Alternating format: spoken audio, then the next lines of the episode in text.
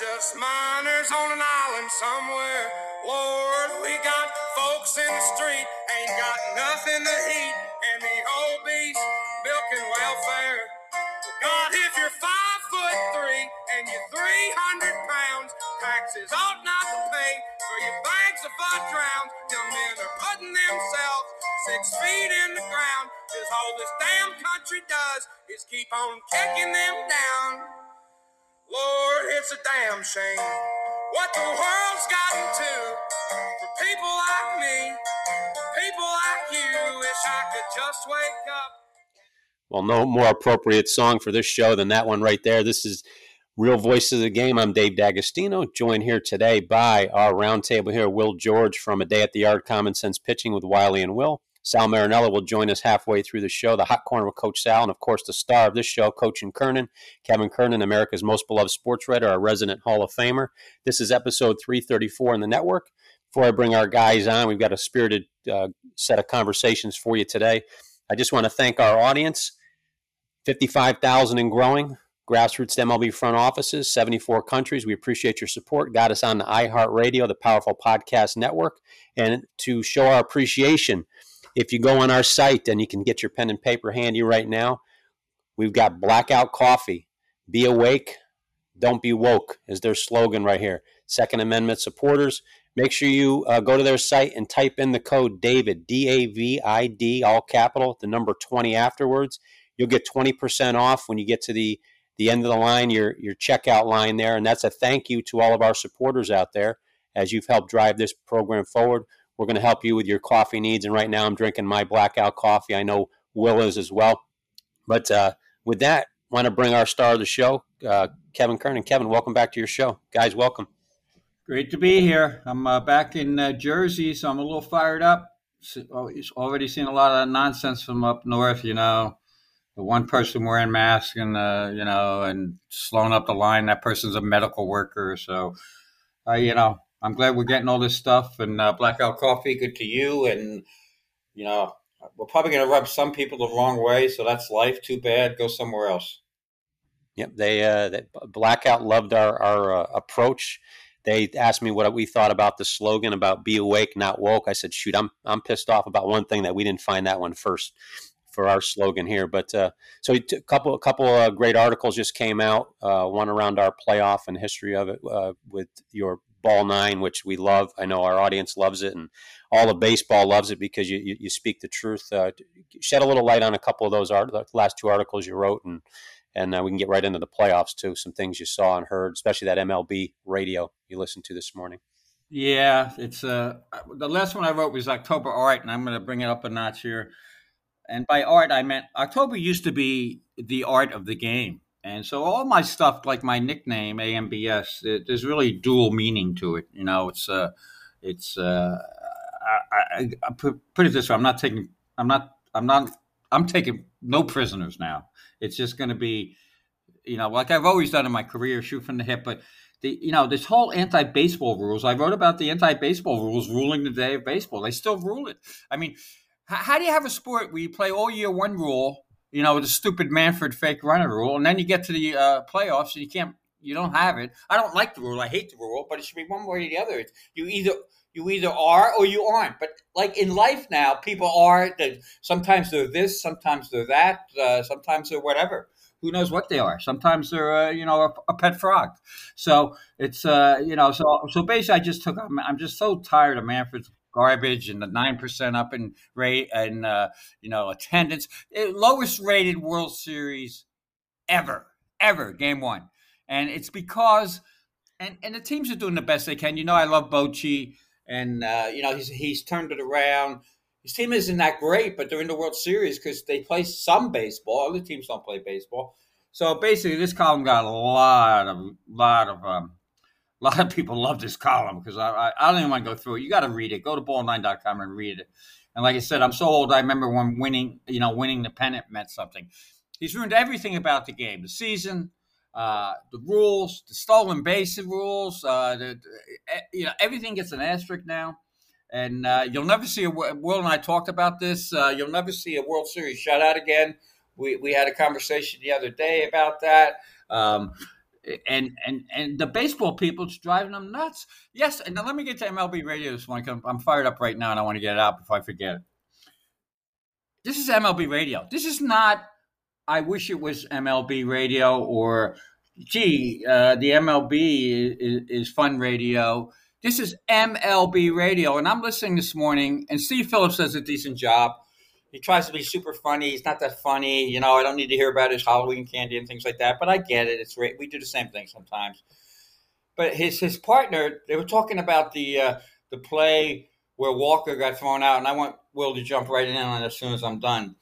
Um, you know, Walker makes the dumbest base running mistake you could ever make. Puts his head down, doesn't pick up his coach as he crosses third because he also got a bad break, bad secondary, all the little things we've talked about all the little things add up to big things. That's one of Will's great sayings, and, and I agree with it 100%. So he, he puts, you know, he gets his head down, gets thrown out, and and and and I think the guy's name is, you know, Jensen Lewis. And, and, and again, we all make mistakes. I've been there, I've made mistakes and stuff like that. But the point I want to get to, and it's a small point, but it's a big point. And he's talking about Walker's mistake. So that's good. He's on it. He, you know, he, he recognizes it.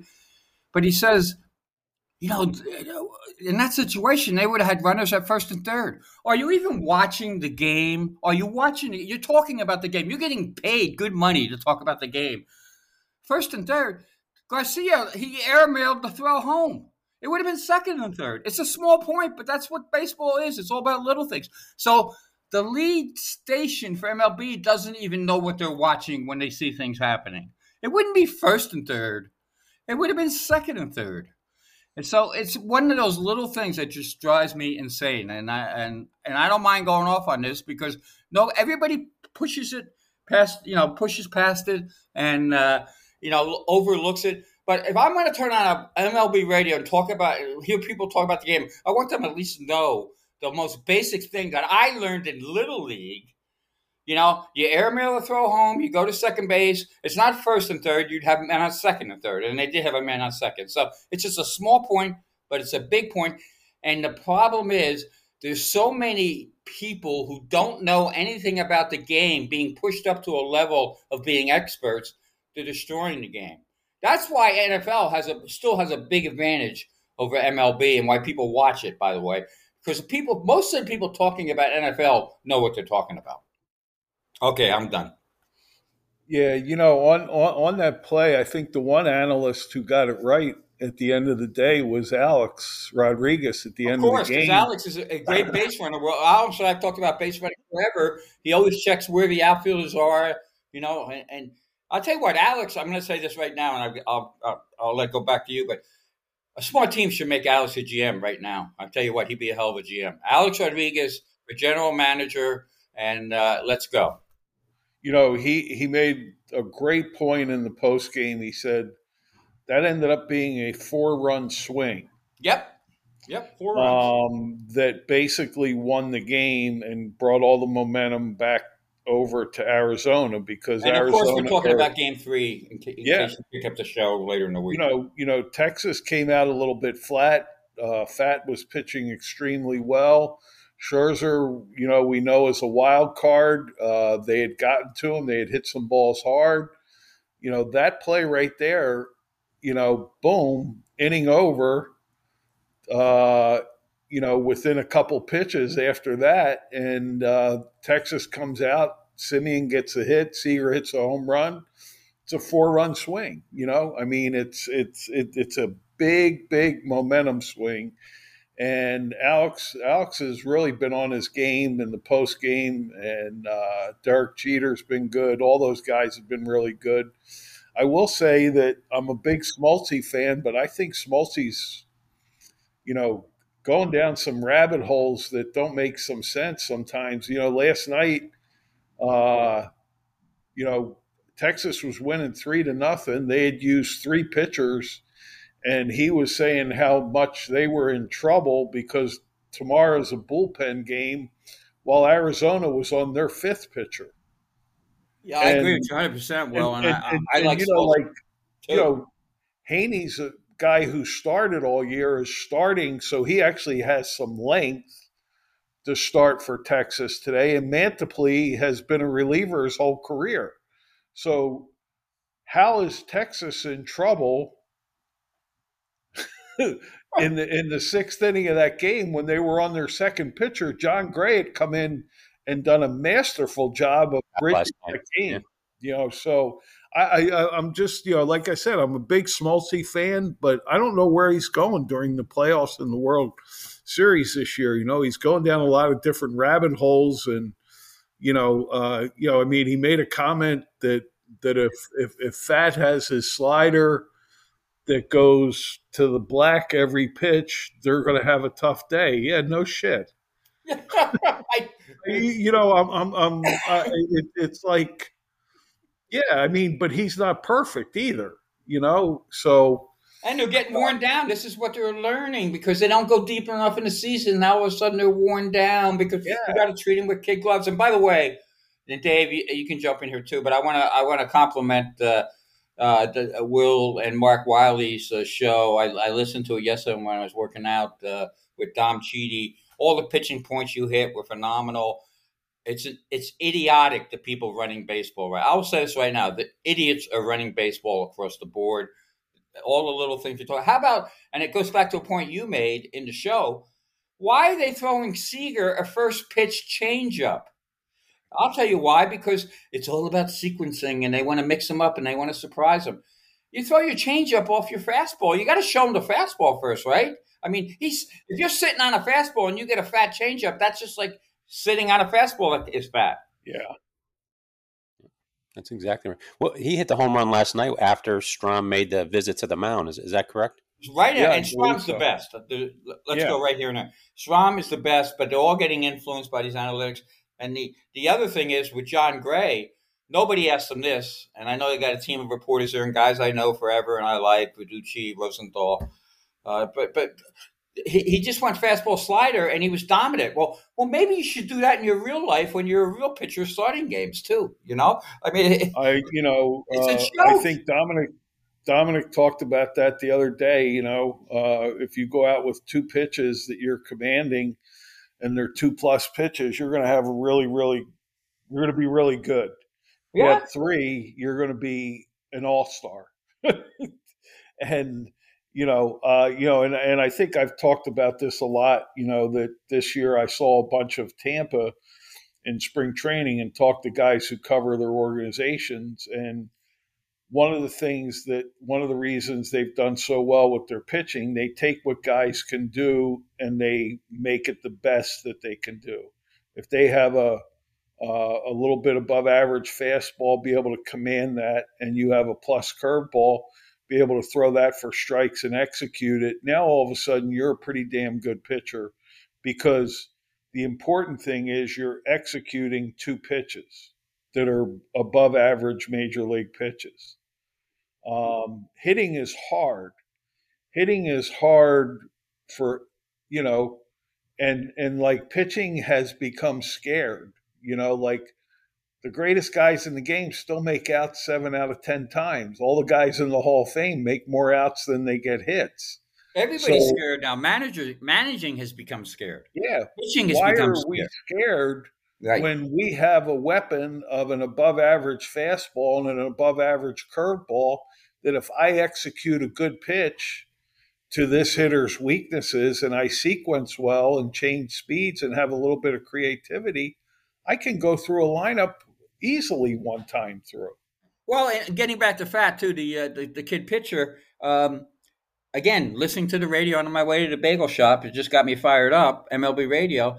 They were talking about the, the hit that Semien got. It was a really good pitch. Uh, it was a really good pitch. That's what the, our, our, our MLB uh, announcer there said on the, on the show. It was a terrible. If you've been watching the games and watching swings, Semien he lives off the inner half of the plate. Throw the outer half. That's how. That's why he's not getting any hits in the play in the postseason. But again, we got to listen to the experts tell us it was a really good pitch. So the general person now, who maybe just turns that on and doesn't know baseball like we know baseball, is saying, "Well, that guy threw a good pitch. I'm I'm surprised he hit it." No, start calling people out. And, and getting back to Smoltz, here's what's happened. Here's my theory on Smoltz, because again, I'm in the media. I know all these guys. I've been around forever. He wants to be such an expert. He is totally locked in so much on the pitching, he sees nothing else in the game anymore. He doesn't see what's right. happening all over the game. He doesn't talk about it. Garcia, he blows out an oblique, and we'll get to that later. And and they go right to commercial. And we don't we don't see anything about it for like five minutes, six minutes later, and they don't even talk about it when they come back. They don't even watch the game anymore. Uh, two games ago, uh, what's his name? Longoria puts down the stupid bunt, you know, and uh, it moves the guy over. But you know, to his, to his, I, I give him credit. Torey Lovullo, you, they, they, they, they, they shoot to uh, the dugout picture, and Lovullo is talking to him, and you can see he's telling him basically, "Hey, we don't want you bunting." Uh, you know, and later in the game, they're talking about he may bunt again. They don't even see what's happening in front of them. And also, Fox, by the way, they get to a good shot in the dugout, and then they immediately, instead of leaving the camera on an interesting conversation, they shoot to some fan with a towel on their head. You know, it's it's it's it's it's almost like um, it, it's like pre-programmed uh, di- uh, directing. They don't they don't watch the game and what's happening in front. Watch the game and what. That's what always made me a strong writer. I'm watching the game. I'm seeing things happening. Other guys are doing tweets. I can do two things at once. I can tweet and still watch the game. So you know, it's really um, a shame how the experts aren't watching the game. One little thing I will say on Smoltz is uh, go back to the Baltimore series, the Sunday game, where he talked about how unanalytic Bochy was as a manager and how he was, right. that was uh, really good. succeeding and I believe he got crucified, and he's probably got crucified by Major League Baseball. You're probably right, because, Will. because yeah. so now he has to point out all of the things that they want pointed out as well.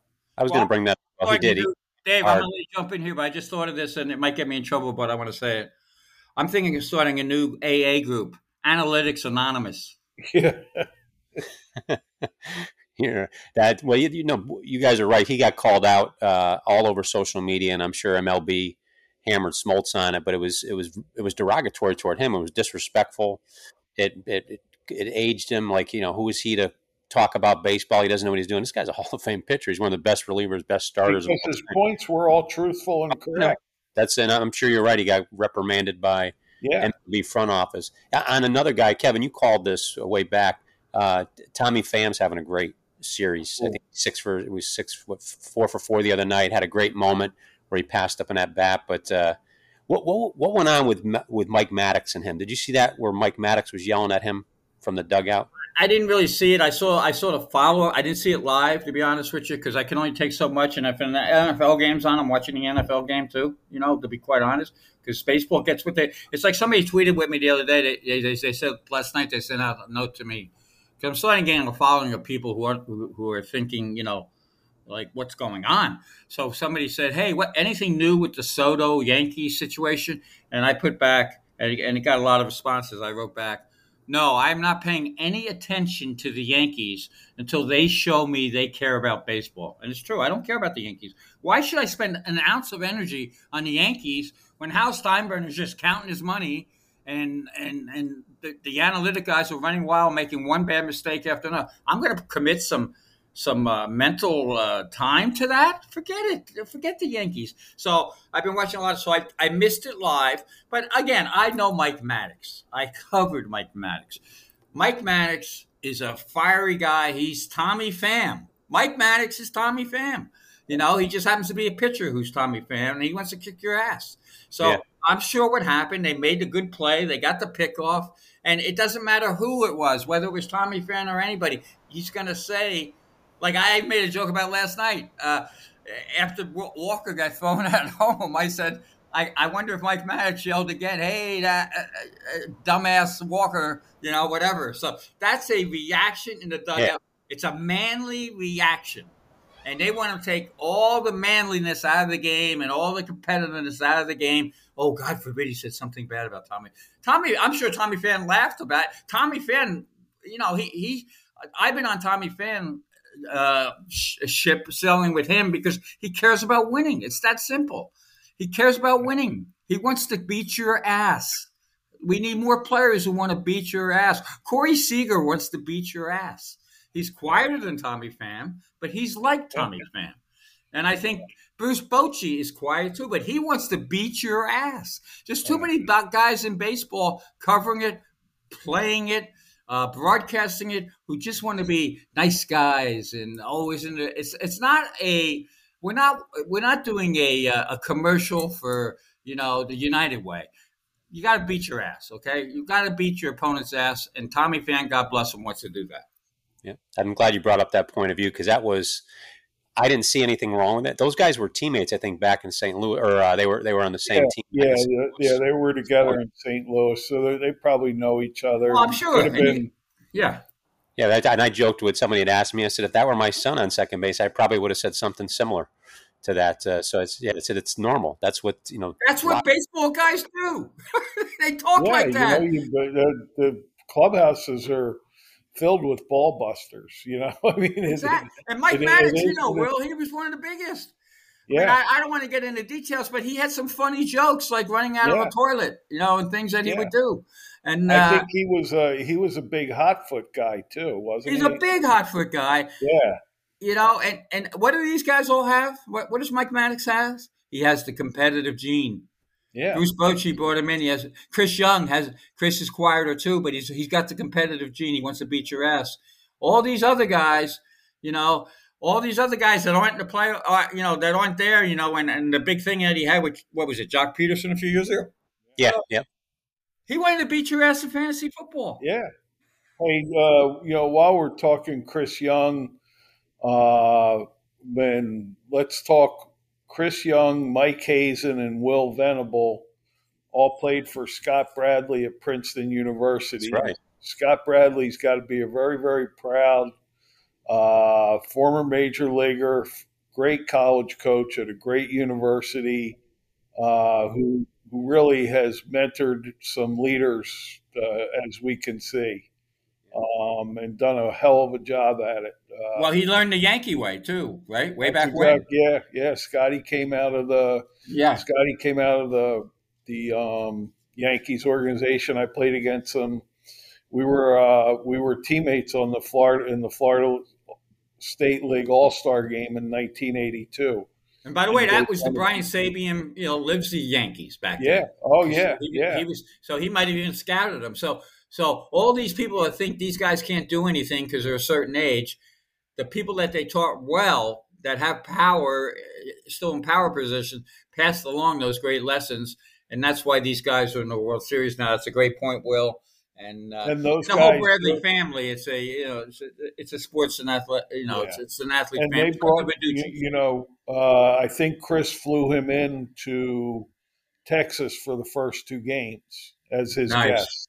Nice, uh, which was which was really really neat. And Harold did the Princeton thing, but forgot to have his old teammate Scott Bradley, who they played together in Seattle, in the thing.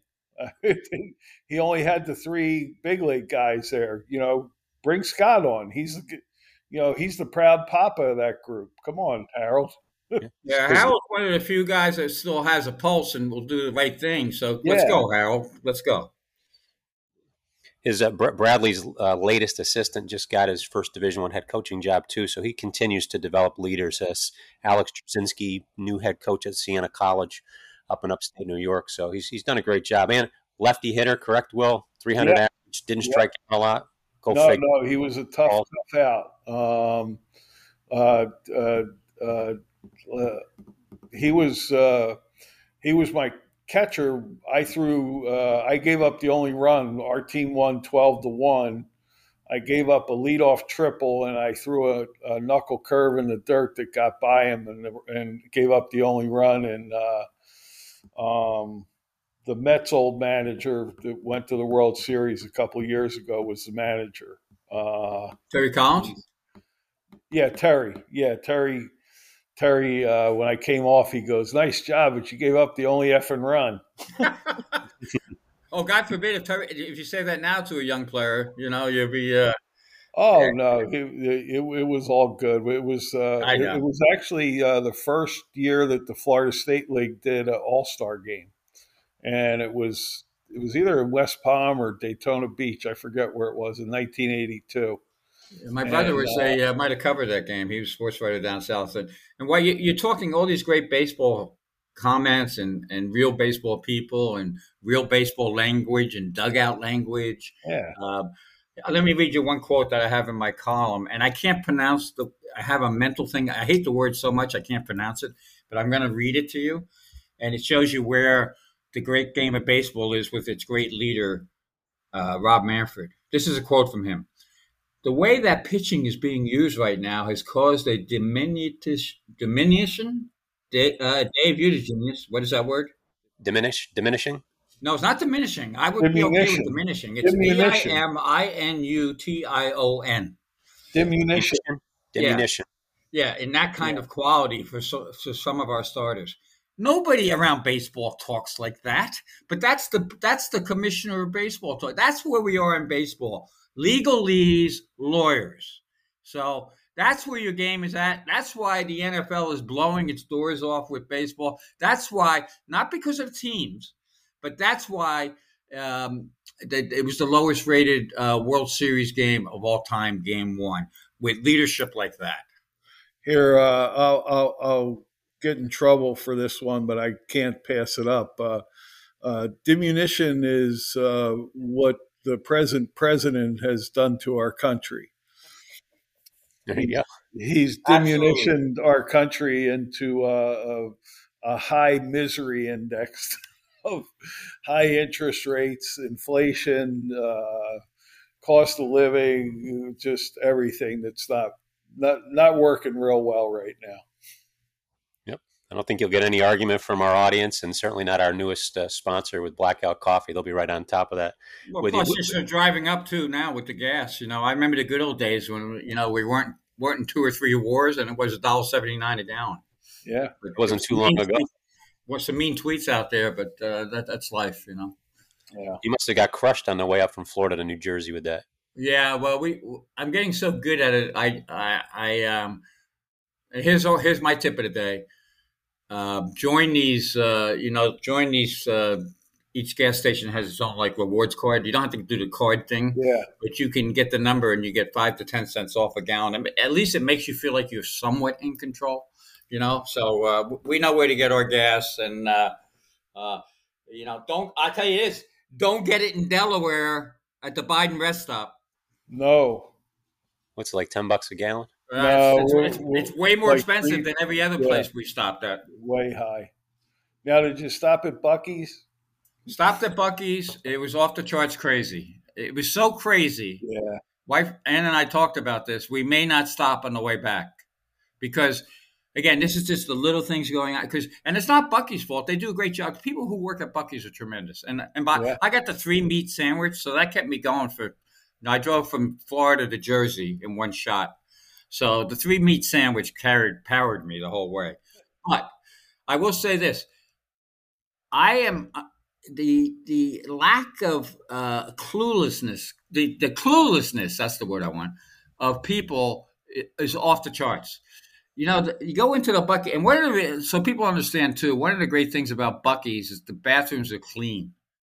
Oh. That's one of the big things driving on, on the roads yeah. these days. Everything's gone south. That's actually that's one of my number one rules as a restaurant. I an old rest George Pernicano, he owned all these restaurants and he owned some great restaurants in San Diego. He was a part owner of the Chargers. He was called Road Dog because he was 89 years old, going out drinking all of us under the table at 89. And anyway, so he he would not give up his one or two percent. I forget how much he owned of the Chargers to the uh, to, to, to, the owners, and they hated him, but he he stuck to it. But he gave me one of the greatest restaurant tips ever, and it's two pronged. He says you can tell a good restaurant by its onion rings and the cleanliness of its bathrooms. If both those things are good, it's a good restaurant, no matter where it is or who owns it or how fancy it is. Onion rings, cleanliness of the bathroom. So Bucky says clean bathrooms. You want to go there. They do a good job with that. But it's a narrow hallways you walk in and out. So of course you get the people coming out of the bathroom, and I got to be careful here describing this too. But I would just say the person, the gentleman in front of me, decided with his friend here, there, you know, two two guys walking along, and uh, you know, um, decided to check his phone and just stop in the middle of the one hallway. So You, you, it, stopped the whole flow, and you're talking. I'm talking hundreds of people pouring into this. You know, it's like a, it's like Yeah. going to the men's room at a halftime of a football game in the It's NFL. The dual, the, the dual entrance, right? yeah, right yeah. the So men's he's, room, he's clogging up the whole ladies. thing. So I've gotten to the point now where I don't care, uh, and I just say, "Hey, chief, move on." You know, something like that. So, Uh, that, so I, I think I'm going to slow down. Uh, I know I'm going to get a little sidetracked here, but I want to slow down. Maybe, uh, you know, this was 10 a.m. On a, on a on a Sunday morning at Bucky's was madhouse. Yeah, I wish you'd start videotaping some of these encounters. We could have little shorts throughout the week. I probably get sued. So, Don't wanna do that. We got, I know Sal just joined us here as well. Hey, I wanted to ask uh, you guys your opinion on Merrill Kelly. I know he, he's a guy that survived failure in Major League Baseball. He had to go, I think, to the Korean League for a little while. What's been your impression of him? I'll, I'll go real quick because Will knows a lot more. I will just say this. It's clear to me that Merrill Kelly's had enough of analytics and those people running the game and basically wants to shove it down their throat. What's Go he got to lose? Send him back to Korea? Am I right? Yeah, he went to Korea. Um, uh, he's got a very, very clean delivery, which is something they still care about over in Asia. Um, they, you know, they had the fundamentals, and we went into a lot of it with Dominic and Mark the other day. That uh, that it's not a cookie cut thing, but you got to have balance, direction, and finish. And he does all that extremely well. Uh, he doesn't give a shit about how hard he throws. He makes pitches. He executes quality command pitches. Yeah. And he's got a huge chip on his shoulder. When you look at his history, he didn't he, he didn't get a big scholarship out of high school. He went to a junior college, then he went to Arizona State, then he got drafted. He never really got much opportunity with Tampa because he wasn't a hard thrower. Um, he got DFA'd. He went over to Korea, came back, and now this year he started uh, the championship game of the WBC and he's pitched in the World Series. So he's landed on a really, really big stage and he's performed his ass off on that Tough. stage. Um, My son Ta- Tanner brought up a good point watching the game. Give him credit. He, uh, he something simple that you guys talk about quite frequently. He goes, he stays over the rubber on every single one of his pitches. every pitch. He, he, he, he never loses control of his body. You know, uh, you have to control your body. Sal co- will go into it all the time. You know, it's, you know, Bryce Harper has controlled violence in his swing, but it's controlled. A lot of other hitters cannot do that. You can't, you know, it's like people can't be Bryce Harper. Be who you are. Control your body. Do what you do well, and you're going to be more successful than trying to do more than you're capable of doing. Well, You and know- the other part of that is you're, ahead, Sal. you, you, the other part of that is you have these guys that are training against themselves, and by that I mean why we've seen all these oblique injuries is because the type of training Yep. they do for that is not it's not close enough. uh, Well, let's put it this way: it's close enough to screw up these guys, and it, it to the to the uneducated, it looks like it's the same thing because it's rotation, but it's rotation at such a slower speed that it gets in the way of the movement pattern you need to actually swing like you need to swing as a major leaguer. That's why we have this uh, epidemic of uh, oblique and other injuries that you never heard of before. And Garcia clearly hits the weight room. I mean, look at the size of him. And the uh, the Merrill Kelly thing. One other point I want to make. Yeah, yeah, he's pretty good, Will, but he's no Carlos Rodon. I mean, the Yankees knew what they were doing there. Great job, Yankees, by the way. Yeah, let's hear it for the Yankees. Clowns. But uh, Sal, I wanted to ask you, and I'm glad you jumped on. I know you had a client and you're, you're actually working stuff, but uh, what's with the uh, what's with the Achilles injuries in football? I mean, is this just a freak thing? What's going on? Well, no, not, nothing's a freak thing at this point. The the thing that was very interesting to me is that most of the injuries, I think it was almost three quarters of them, were on grass. So we can't use our culprit of the artificial turf, at least as far as the Achilles goes. And I don't know. We have to see the the grass uh, um, ACL injury trend, but I think the first thing that crops up is the training, and then I think there are other contributing factors, uh, environment in general, uh, the background, upbringing of their train, their but it's their training, their history of training, and then you get into issues like nutrition and and other environmental factors that are definitely on the list, but are not going to be the things, in my opinion, that are pushing this to the point where we have more Achilles already than we did in in a season. So two, quarterbacks too, Sal. That I'm aware and, and, well, you know, Kevin, I you know, I was just thinking about this before uh, I got on with you. For we've known each other and we've had this discussion for almost 25 years. When it started, you would see these tricep tears, pec tears, Achilles tears in in guys using PEDs because what's happened in the old school PEDs, the steroids, is that the muscles were getting bigger and stronger, but the tendons were still your tendons. so what was, what was happening was you were generating so much force from these uh, these new big strong muscles that the tendons couldn't couldn't handle it. So at some point, I think that has to be part of the discussion. It's almost like the third rail where people are afraid to bring that into the discussion. But with all of these injury injury trends, the concept of PEDs, the specter of PEDs has to be considered. Yeah, I mean, and, and, and, you know, this new generation of PEDs supposedly are able to increase the strength of the tendons, but in my opinion, there's still going to be some imbalance, and it's still unnatural. It's not, I don't believe, an ever increasing scale, uh, progressing upward where you could continually get bigger, faster, and stronger. And I think we may be at the point where we're pushing it even with PEDs that are supposed to do more to keep your ligaments and tendons stronger. And we're not talking about your grandfather's PEDs. No, correct. We're talking about, and, and you know, who knows? There's, Kevin, there's a lot of dummies out there. We've seen these guys, we've seen athletes test positive for s- stupid things.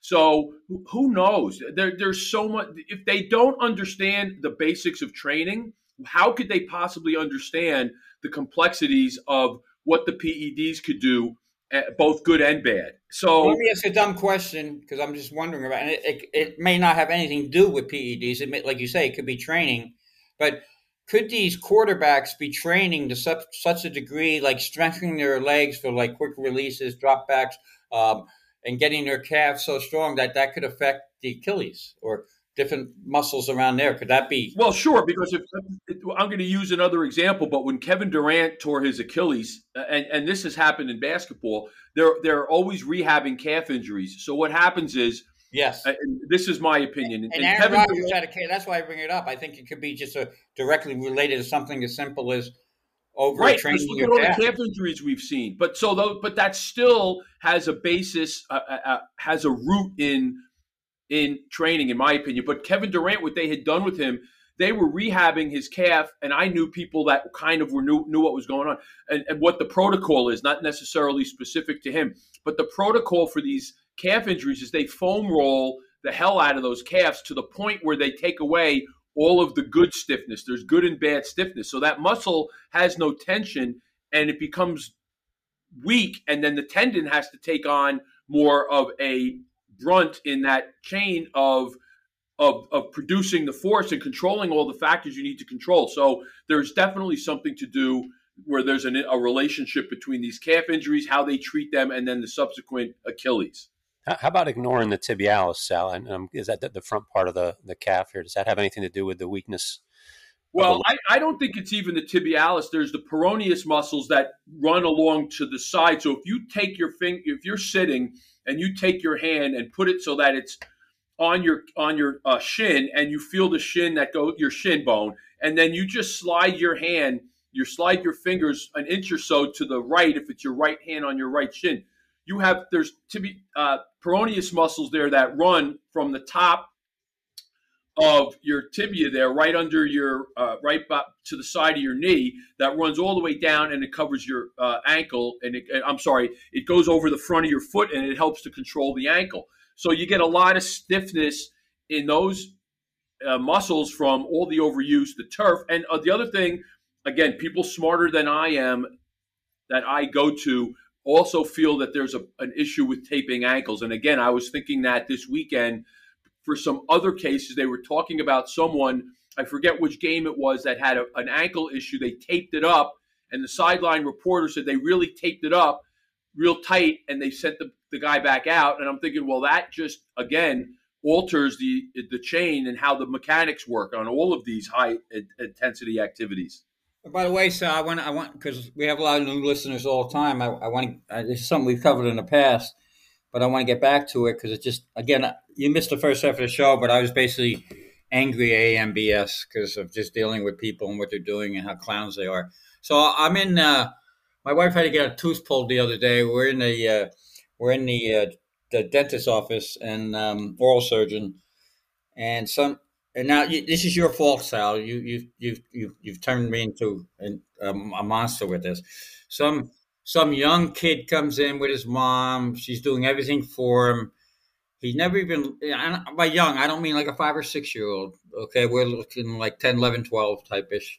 Um, and he's stra- he's strugg- he's walking in with clogs. He's barely, you know, nothing wrong with the kid. He's not, you know, there's nothing crazy with the kid. He's just being lazy. So he's shuffling along with clogs. He's got his head in his phone. It gets to one point where he has to blow his nose. He kind of blows his nose, holds the tissue out, and the mother comes over and takes it and throws it in the garbage. Um, wow. So yeah, so I had to bite my tongue. Okay, you know, and um, but I didn't say a word. You know, good for me. Uh, but again, shuffling with cl- I everywhere I go now, I see kids, athletes wearing clogs. Tell us about that. Oh, the clogs and the Crocs and the slides are all. Crocs. That's, I, I think yeah, I was Crocs. wrong. Yeah, I mean Crocs. Well, I'll tell you what. They're uh, one of the. There, there's. I forget the brand. I don't want to even. Even if I knew it, I wouldn't say it. There's a brand of quote athletic Crocs that I see, and I know because my son who plays lacrosse in college, the team gets them, and they've sold this bill of goods to the, I guess, to the powers that be that somehow these are good for your feet they're all the Crocs and the if, even if it is clogs or if it's slides or Kevin, it could be as simple as untied shoes that are supposed to be good for you, good sneakers untied. I see that all the time with male and female athletes. I have to tell these kids who come into me, you have to tie your shoes for the workout because the foot doesn't work that way. And the slide and the Crocs, your foot never goes through the full range of motion. You never strengthen and flex and extend the foot the way it's supposed to be working and then it just gets locked in and I, I know personally over the summer out of laziness I throw I throw slides on pretty regularly and I know I could feel the difference in my calves my calves never were tight and they get tight from that so they're terrible for your feet get rid of them yeah yeah, maybe yeah, uh, know, maybe the uh, all the uh, Achilles are related to Crocs. Who knows? Well, it's yeah, it's a life. It's it's a life. You know, you, these thirty year olds I mean, when I started coaching, I coached with young guys. I was always kind of the older guy. Um, slides have been around now in, in full force for 30 years where people wear them as everyday shoes. So if you have a 30 year old NFL guy or a baseball player, they've been wearing them their entire life. And when these, I know for a fact, when these kids go play a lacrosse tournament, the first thing they do is take their shoes off and put their slides on. Yeah, I see it all the time. You're right. And I want to jump to Will real quick. Uh, Will, does the uh, do the Diamondbacks have to throw another strike to uh, Corey Seager the rest of the series with Garcia probably out? I, you know, he's for me, he's the guy that that, that that's not going to beat me. You know, uh, kind of what they did at times with Harper and Schwarber. Um, you know, I he he's an aggressive guy. Why throw him something in the zone? When he's always proved to be an aggressive guy. Um, you can't make the mistakes that they've made a couple times to him. So. Yeah, it's going to be hard for uh, you know Bochy's going to have to find a way to get some offense. I know they've had big offenses, but uh, somebody's going to have to step up if Garcia is out because that's uh, you know that's that that's a big blow. Is he out or is he out? No, he's yet? not out. This is just me seeing him. Yeah you know, I, I, saw the swing. I saw what happened with the swing. Of course, yeah. I didn't see it on TV until uh, after the commercial when he's laying basically on the side at first base. But I saw it in the swing, and yeah. just you know, seventy years of being on Earth, and now the last you know, third, you know, since two thousand, all these injuries happening. To me, I saw that injury, and I say he's done. You know, he's Yeah. done. That's that's. I said immediately. Uh, you know that that that you know, Bip Roberts was the first time I ever saw that injury. So I've been watching him forever, and uh, it seems to me like he's done. Yeah, I mean they're going to have to go to Grossman, and uh, you know Semien's going to have to step up. Lowe's got to step up. Uh, you know the kid Evan Carter, we're watching him turn into a superstar as we speak. And we called that before the, before the playoffs started. That was my comment. Watch Evan Carter; he's going to be a great player. And again, another guy, Baseball America. He wasn't in their top 500 prospects. So No. there's that, folks. Listen to your expert. Find real experts, not these experts that think they're experts. Right. Well, again, and look at look at the injuries that we're dealing with here with Texas at the end of a season. Now, granted, Scherzer's an older guy. He had to leave the game because of tightness of his back, stiffness of his back, whatever term. I don't know if anything's come to light since then. But uh, Garcia, again, we talked about the obliques, and he's got this injury from swinging. So you look at a guy; he's you know a pretty muscular guy for a baseball player, not something that's necessary to hit the ball a great distance, as we've talked about before. You have to start thinking at what point do these off-field preparations start getting in the way? That these, I'm, I'm sure Kevin and Will, these guys are lifting during the Oh, all yeah. during the season, so that's an injury. After That's the, games, uh, Sal. Sal, they're lifting after games. Right. So that that's this unseen um what's it, the law of unseen circumstances or unseen repercussions, ramifications. You don't see these guys working out. You don't re- and the average person's not thinking that. But again, it goes back to what we've talked about. You you're getting hurt doing the basics of the game. It's not like he ran into the wall or they collided or it was some crazy slide where the body was contorted. You have Scherzer's pitching and this and and Garcia's swinging the bat, and they're hurt. So and, and, and so Kevin, um, uh, Dave and I talked about this. I don't know if we t- touched on it here, but the outcomes are indicating a failure of the system. The Absolutely. doubt. and that, but again, Sal, I can take I can take ten things in any baseball game and say the system is failing, but they keep going back to the system, whether it's analytics or whatever, throwing a first pitch change up to Corey Seager. Everything in baseball, for the most part, is failing. Everything. So it's Yes. and, and I don't want to Yeah, hear but any it. And wait, let me just get this out. But to this generation that that knows everything and thinks we're, we're old fuddy does or whatever, these are not the greatest in shape athletes of all time. I just read a book about Ted Williams, um, uh, and, and somebody else is reading a Ted Williams book now too. But this was a different book. This was about uh, the the Air Corps, and uh, you know, of course, Williams was a World War II pilot and a, and a Korean.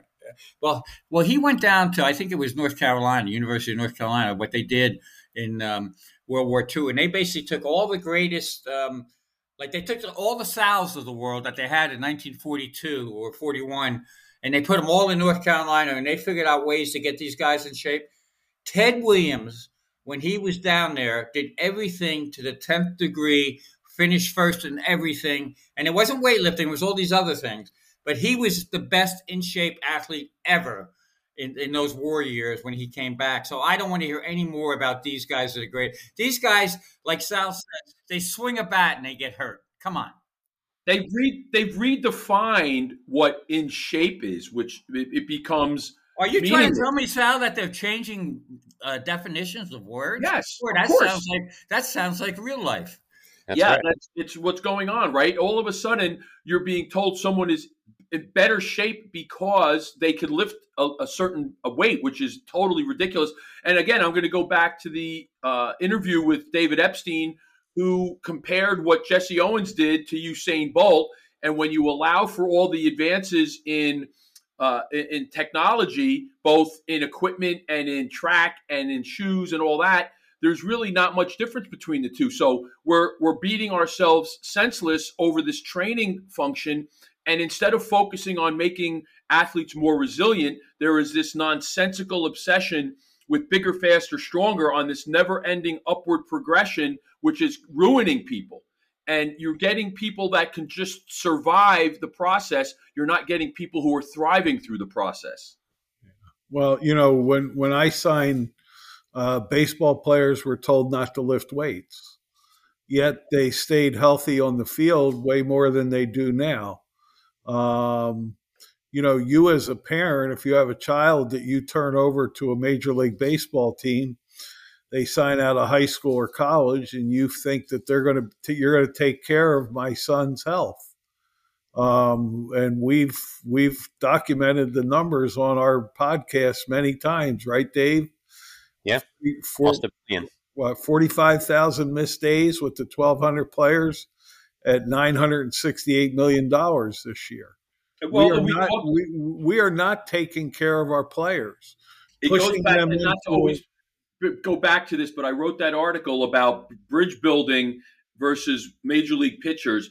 And since they've kind of tried to address the problem with Tommy John surgeries, it's gone from less than 20%, and I think this was in an eight or nine year period, that from less than 20% of rosters had pitchers with Tommy John to now over a third of major league rosters have pitchers. So right it's up to like what 38 percent, I think. It's right? abject failure. It's total failure. It's again comparing it to the bridge. If you woke up this morning and every morning for the next uh, for the next couple of days there was a, a, new bridge that collapsed, there'd be an emergency on our hands and people would reevaluate.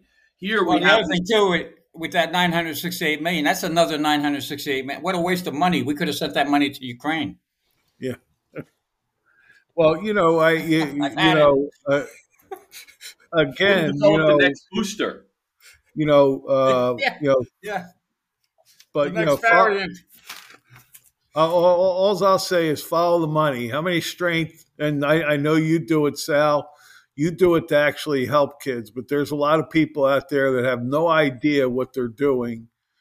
To that are carving out programs for baseball players that aren't working and we're, we're, we're, hiring them to work in our organizations. So it's like you know you know the the guy you're bringing in to prevent injuries is causing more injuries than he's than he's preventing. Boy that so, sounds familiar. Yeah you know, if, they, if they took these training facilities these weight rooms out of the facilities and changed the way they approach things. Get rid of the squat rack, the heavy dumbbells, have a couple of Olympic plates, a couple of Olympic bars, and you actually taught these guys how to move. I would guarantee you, and again, who's going to take that chance? Who's going to be the one organizationally that says, well, you know what, we might be getting these guys that come in from high school and college with a fair amount of damage, but let's see if we could prevent it from getting worse instead of exponentially increasing the risk that they're going to blow their arms or whatever other body part out. Yeah. Well, baseball players grew up doing baseball movements. That's how they became good. They didn't grow up in weight rooms squatting and right. bench pressing and curling. They grew up playing baseball. You know, Ted Williams and Corey you know, Seager. Corey Seager looks like a Ted Williams type, you know. Yeah, you know, you, you know, I mean, as much power as Harper has, Harper is really not a muscle bound guy. He's not a beast. No, he's not a no, beast. he, you know, he's he's you know he's kind of strong, compact, strong, but he's not muscle bound. Um, Same with um, Aaron Judge. You know, I remember. Yeah, I, Aaron I remember Judge. talking to, to Judge about that, and. Uh, he kind of changed his routine. You know, he he he got more, um, you know, uh, he, he, got more flexible, for lack of a better term. You know, uh, you know, look at Corbin Carroll. Hit hit twenty five home runs, hit two eighty, steals bases. You know, uh, I was with a veteran scout the other day who said, you know, arguably, is he maybe the best impactful player in the game right now? When you look at that speed and that defense and the ability to steal bases, the ability to put the ball in play, the ability to hit 25 home runs, he's not. Well, that's that... what baseball has to get away from. Will they got to get away from the one trick ponies like the Stantons? Yeah, yeah. Get to the Corbin Carrolls and the Yankees. Yeah. By the way, you know because I've, I've been ripping on the Yankees. The Yankees will never do that because they haven't figured it out what they're doing and and uh, you know they got their own things going on now. Uh, well, uh, weight weight training. Eric Cressey will get it all straightened out for him. You think strategically they traded Montgomery so that somebody could finally beat the Astros? yeah, And, uh, and you know what's going to happen too? At some point, Montgomery's running out of gas. We can see it now because it is. It's a strain, and they, you know, Bochy had to use them to clean up the one game in, in relief. So at some point, the Yankee nerds will come back and say, "Well, if you look at his overall thing, it wasn't that great." They don't know. Here's what here's what I can say about the Yankees, and I'm going to make it real simple, real short, from what I know. And not this is not everybody in the organization because there are some good baseball people, but the people making decisions for the Yankees don't know baseball. Yeah, yeah. Uh, I had promised promised you, Kevin, that I wouldn't let you forget, but you wanted to talk about the art of punting today. The art of punting with the Jets and the Giants. Oh, of course. Thank you for reminding me. Twenty. I think you know. I think twenty-four punts, and, and and Sal's the football coach. But I think the Jets and the Giants should both put on their high, high highlight reels just those punts. That should just be it. I mean, it's uh, it's uh, it, you know, I was talking. I was saying how good the NFL. Well, well, that game, I had to listen to that whole game. I was a captive audience. I couldn't leave. I couldn't change the station. I was driving, so I had to listen to every damn play of that game. It was the worst football game I think I've ever uh, encountered, any level. And I've covered football for many years. Played high school football. Love football and and and Brian Daboll at the end of the game, I had and I also had to listen to the post game because it was on the, uh, you know, I, and I got to listen to the questions and I, I alleged questions and and and Daboll and answers like I understand the question, but I'm not going there yet. Worst coach, I, worst coaching performance ever, right there. That's right up there with anything from the Jets back in the day with some of the clowns they had. To have that lead that ball at that point in the game and to find the only way they could lose it was missing a field goal. And clearly, Gano is not the same. There's something going on with his leg. And and by the way, if anybody's why because I was on the, I was doing on radio, but uh, you know Bob Papa is great. Carl Banks is great. Let me let me compliment those guys. Um, and they made the point right away at that point, that block would have been uh, that kick would have been blocked because it came right through the middle. And the Giants' special teams were joke to me, football coaching is winning games when you got a lead late in the game, and also what your special teams do. I'm telling you right now, Daboll is a terrible coach, and I've been around. I was there for the fumble. This is worse than a fumble.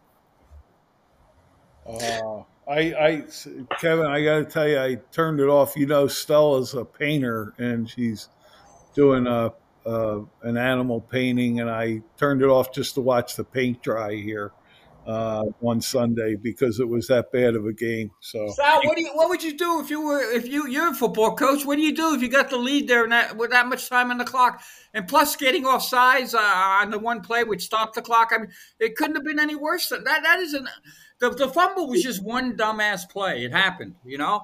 But this was like a continuation of like three or four mindless plays.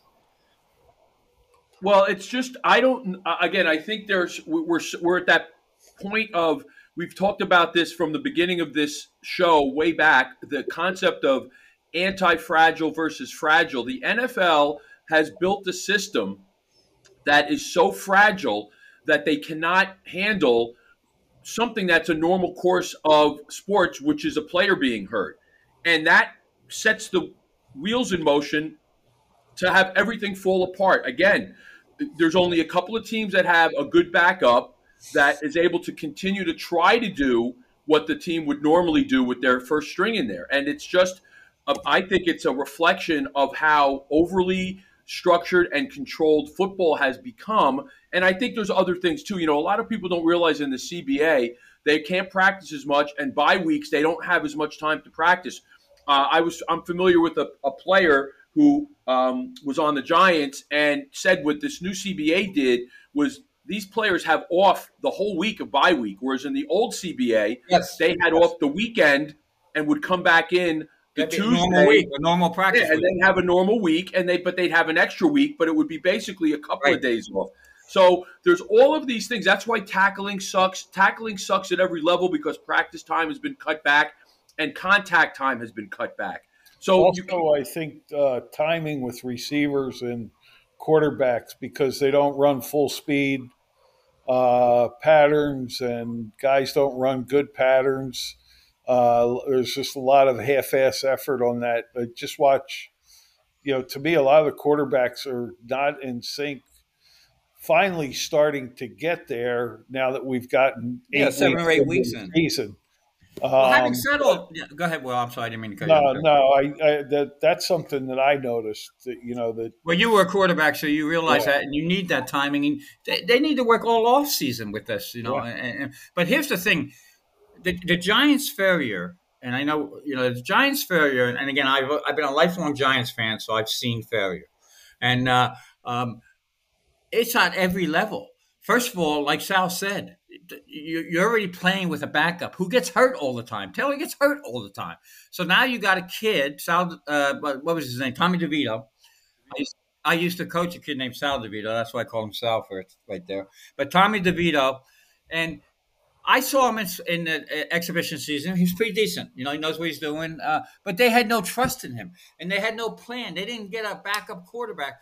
So having said all that, they still have the lead – and the ball with no time left in the game and managed to blow it. it it's it's it's still I, I I don't I don't think any Giant if I were a Giant fan I would never spend another penny on that team until they made changes.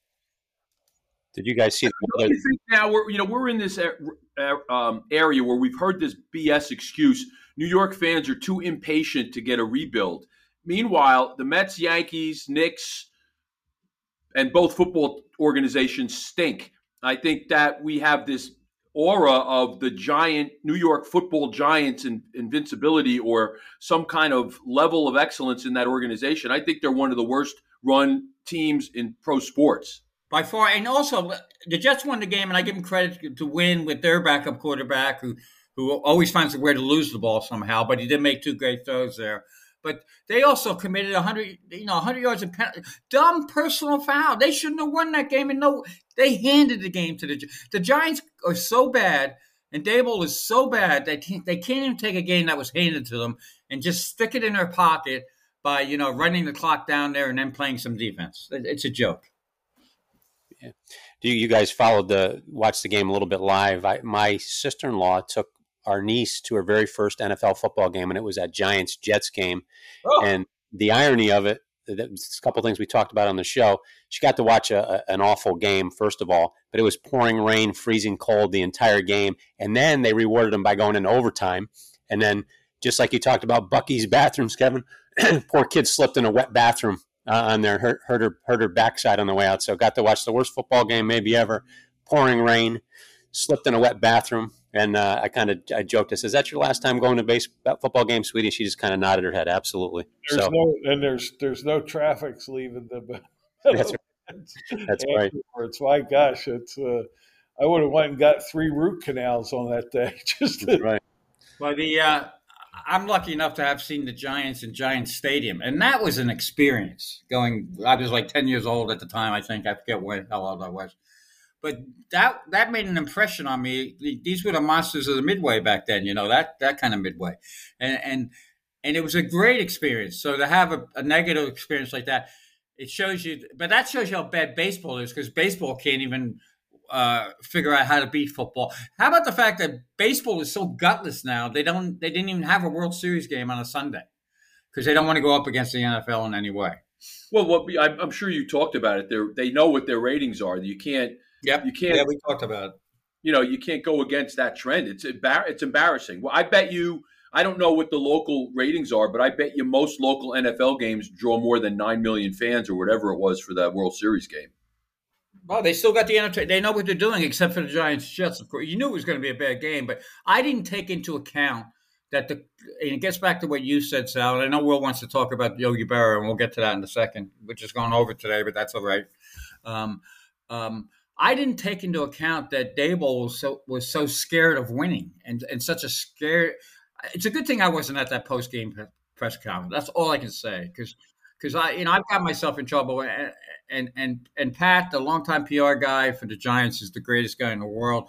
He would have he probably would have throttled me, but uh, I I mean I, my my question would be was, are you so scared of winning that you have, and you have no faith in your. First of all, you well, how do you expect yourself your your team to win when you don't allow your quarterback to even throw any passes, and you put it all hmm. on Barkley's shoulders? Then you still have the lead, and you don't even have any trust in your players.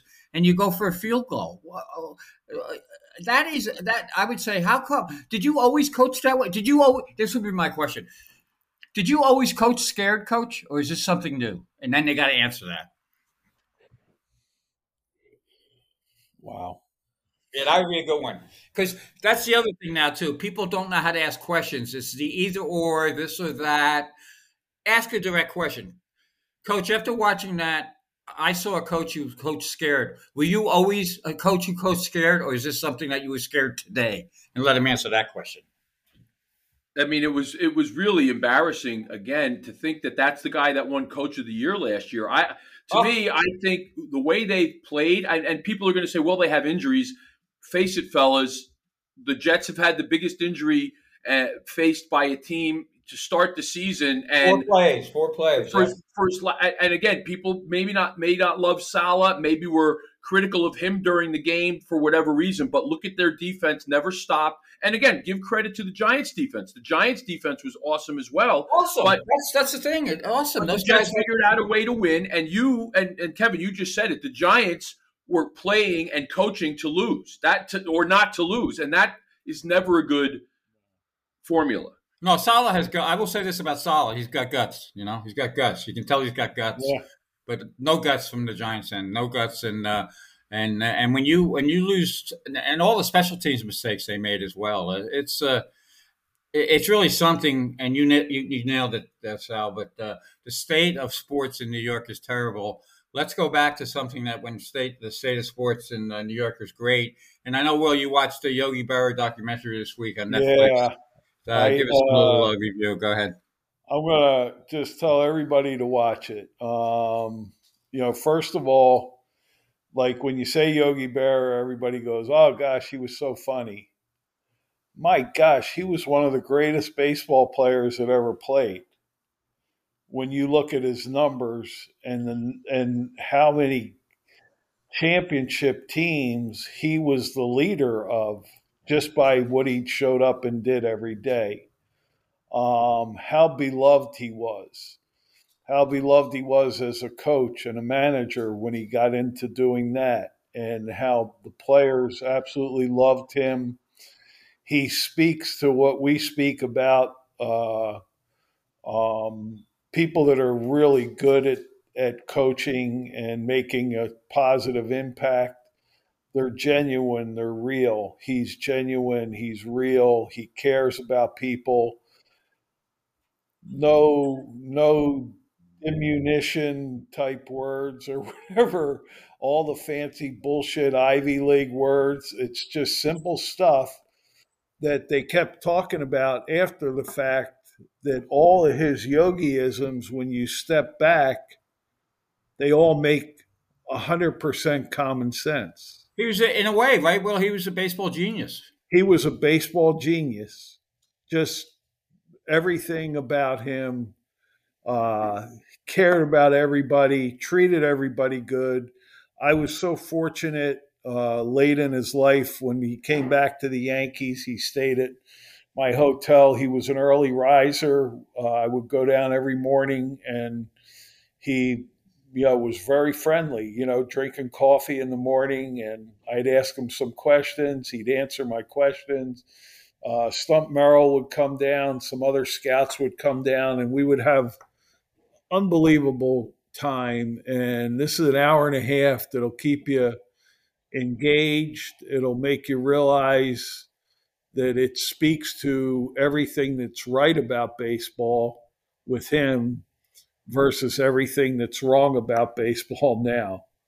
Um, you know, and then you, you know, watch all of us that are into sports, watch him run for for a catcher. Watch him swing the bat, how pretty his swing was. Watch him block balls, watch him throw runners out. All these things that he did at such a level, but um, and and the the movie starts out or the documentary starts out that the five greatest living players, and they had Johnny Bench ahead of him. Oh. Johnny Bench was a great player, but he wasn't better than Yogi Berra.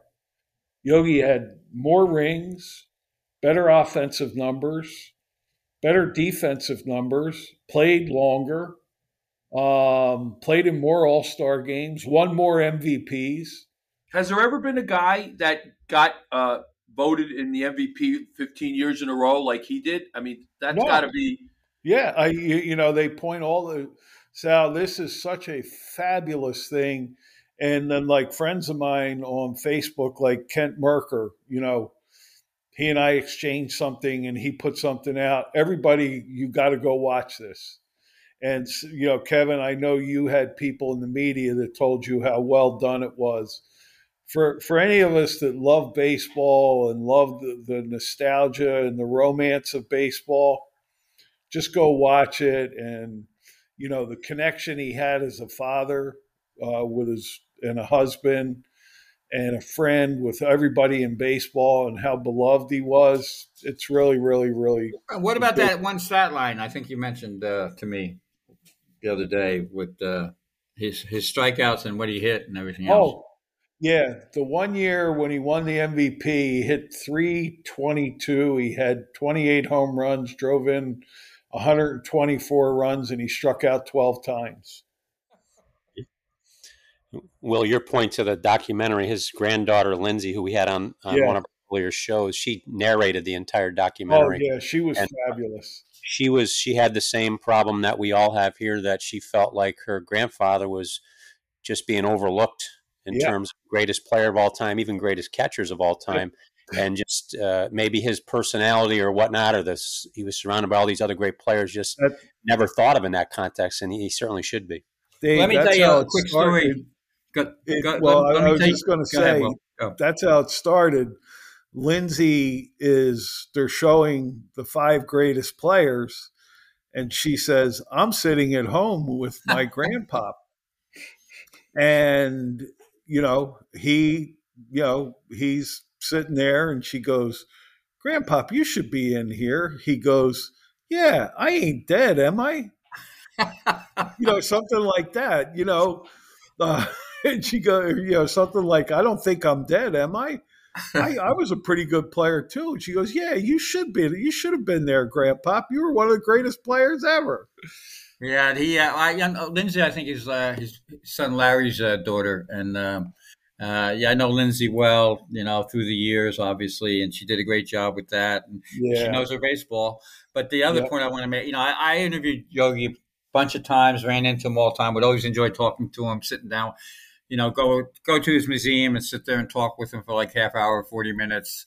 Um, it was always a great time. But I, I was talking to somebody a couple years ago who was in. Um, he was a, he he would help out in the. Uh, again, I don't know anything about this business, but the whole uh, you know autograph business and. Uh, this guy was like he would chaperone the players around. So he had this is a great story on Yogi.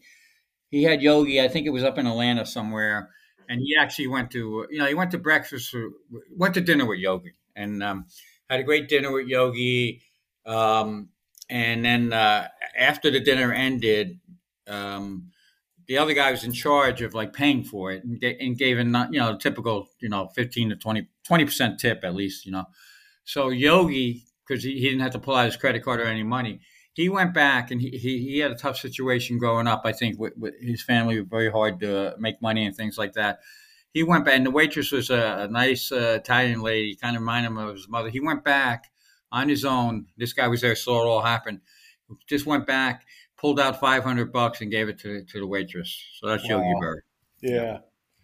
You know, I uh, one one funny story went down one morning in spring training, and he had a big cut on his chin, and uh, said, "You know, geez, what happened, Yogi?" He said, "Ah." They gave me them damn turf shoes and the carpeting in the clubhouse. I was walking over to my place to go eat my sandwich, and I got the turf shoes caught in the carpet, and I went down. I didn't want to lose the sandwich, and I went chin first into the carpet. You know, and it, it was just, you know, I mean, here's this Hall of Fame guy, you know, that I'm getting to know in the mornings there and always enjoying talking to. Just, you know, just a, a yogi thing. You know, I didn't want to lose my sandwich, so I didn't, I didn't, I didn't put my plate down to break my fall. Some something we'd all do probably. yeah. I uh, that's been a great episode, guys. Any any closing remarks? I think it's a great way to kind of close it out there. Yogi uh, should. For me, I'm good. I'm good. I, well, with uh, with our audience here, episode three thirty four, Coach and Kernan gave you a great one today. Covered everything from Buc-ee's to punting to Yogi and uh, the World Series stuff. And appreciate the effort of our guys here. Make sure you follow Kevin on Ball Nine. Uh, read both his stories every single week. It's a great read, and that's an understatement. Make sure we catch Will at the end of the week with Will and Mark, a day at the yard, common sense pitching with Wiley and Will. We've got Jim Palmer on this week with them, and the hot corner with Coach Sal, always a good one to close out the week late Friday.